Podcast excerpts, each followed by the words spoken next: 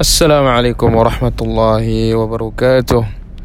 الحمد لله رب العالمين والصلاة والسلام على رسوله الأمين نبينا محمد وعلى آله وصحبه أجمعين. أما بعد أيها المسلمون والمسلمات رحمني ورحمكم الله.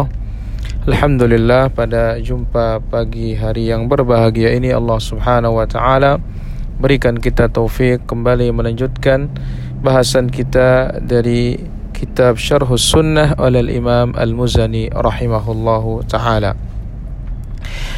Kemudian akan kita lanjutkan ucapan Al-Musannif rahimahullah wa yuqalu bi fadli khalifati Rasulillah sallallahu alaihi wasallam Abi Bakr As-Siddiq radhiyallahu an fahuwa afdalul khalq wa akhyaruhum ba'da an-nabi sallallahu alaihi wasallam ونثني بعده بالفاروق وهو عمر بن الخطاب رضي الله عنه وأرضاه المصنف رحمه الله تعالى memulai menjelaskan akidah Ahlus Sunnah wal Jamaah terhadap sahabat sahabat Rasul sallallahu alaihi wasallam yang mulia serta menjelaskan keutamaan mereka dan kebaikan mereka dan keadilan mereka dan menetapkan apa yang telah datang di dalam sunnah di dalam hadis Nabi sallallahu alaihi wasallam tentang keutamaan satu di antara yang lainnya. Maka para sahabat Nabi sallallahu alaihi wasallam mutafadhilun. Keutamaan mereka bertingkat-tingkat. Sebagaimana bertingkat-tingkatnya keutamaan para nabi alaihi wassalatu wassalam. Maka al-musannif rahimahullah taala berkata wa yuqalu bi fadli khalifati Rasulillah sallallahu alaihi wasallam Abi Bakr as-Siddiq radhiyallahu anhu fa huwa afdalul khalq وأخيرهم بعد النبي صلى الله عليه وسلم Al-Musannif rahimahullah ta'ala memulai menyebutkan keutamaan sahabat Abu Bakar Siddiq yang merupakan sahabat yang paling mulia secara mutlak. Kemudian setelah itu baru disebutkan keutamaan Umar Al-Faruq. Maka apa yang telah disebutkan oleh Al-Musannif rahimahullah ta'ala ini Telah ditunjukkan oleh dalil-dalil yang sangat banyak dari hadis Nabi sallallahu alaihi wasallam. Demikian juga dari ucapan para sahabat Nabi sallallahu alaihi wasallam.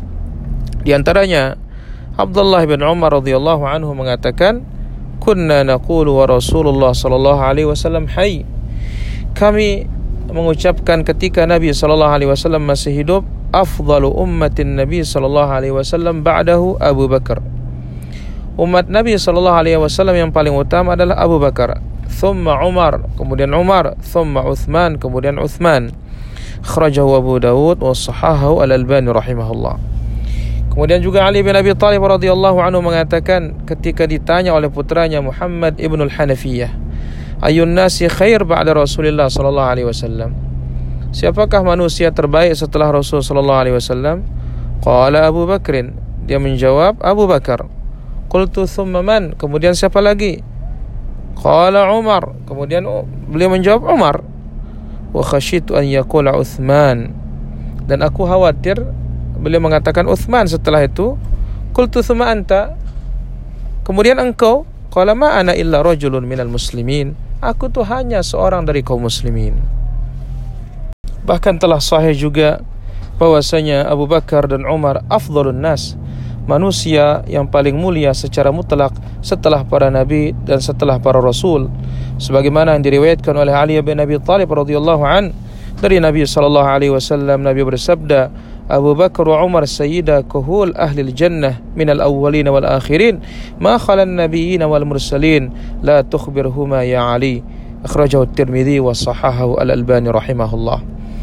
Nabi alaihi salatu wasallam mengatakan Abu Bakar dan Umar adalah tokoh dari tetua penduduk surga baik yang terdahulu maupun yang belakangan selain dari para nabi dan para rasul. Hai ali jangan engkau ceritakan keduanya. Inilah dia keutamaan mereka dan kemuliaan mereka. Wasallallahu ala nabiyina muhammad walhamdulillahirabbil alamin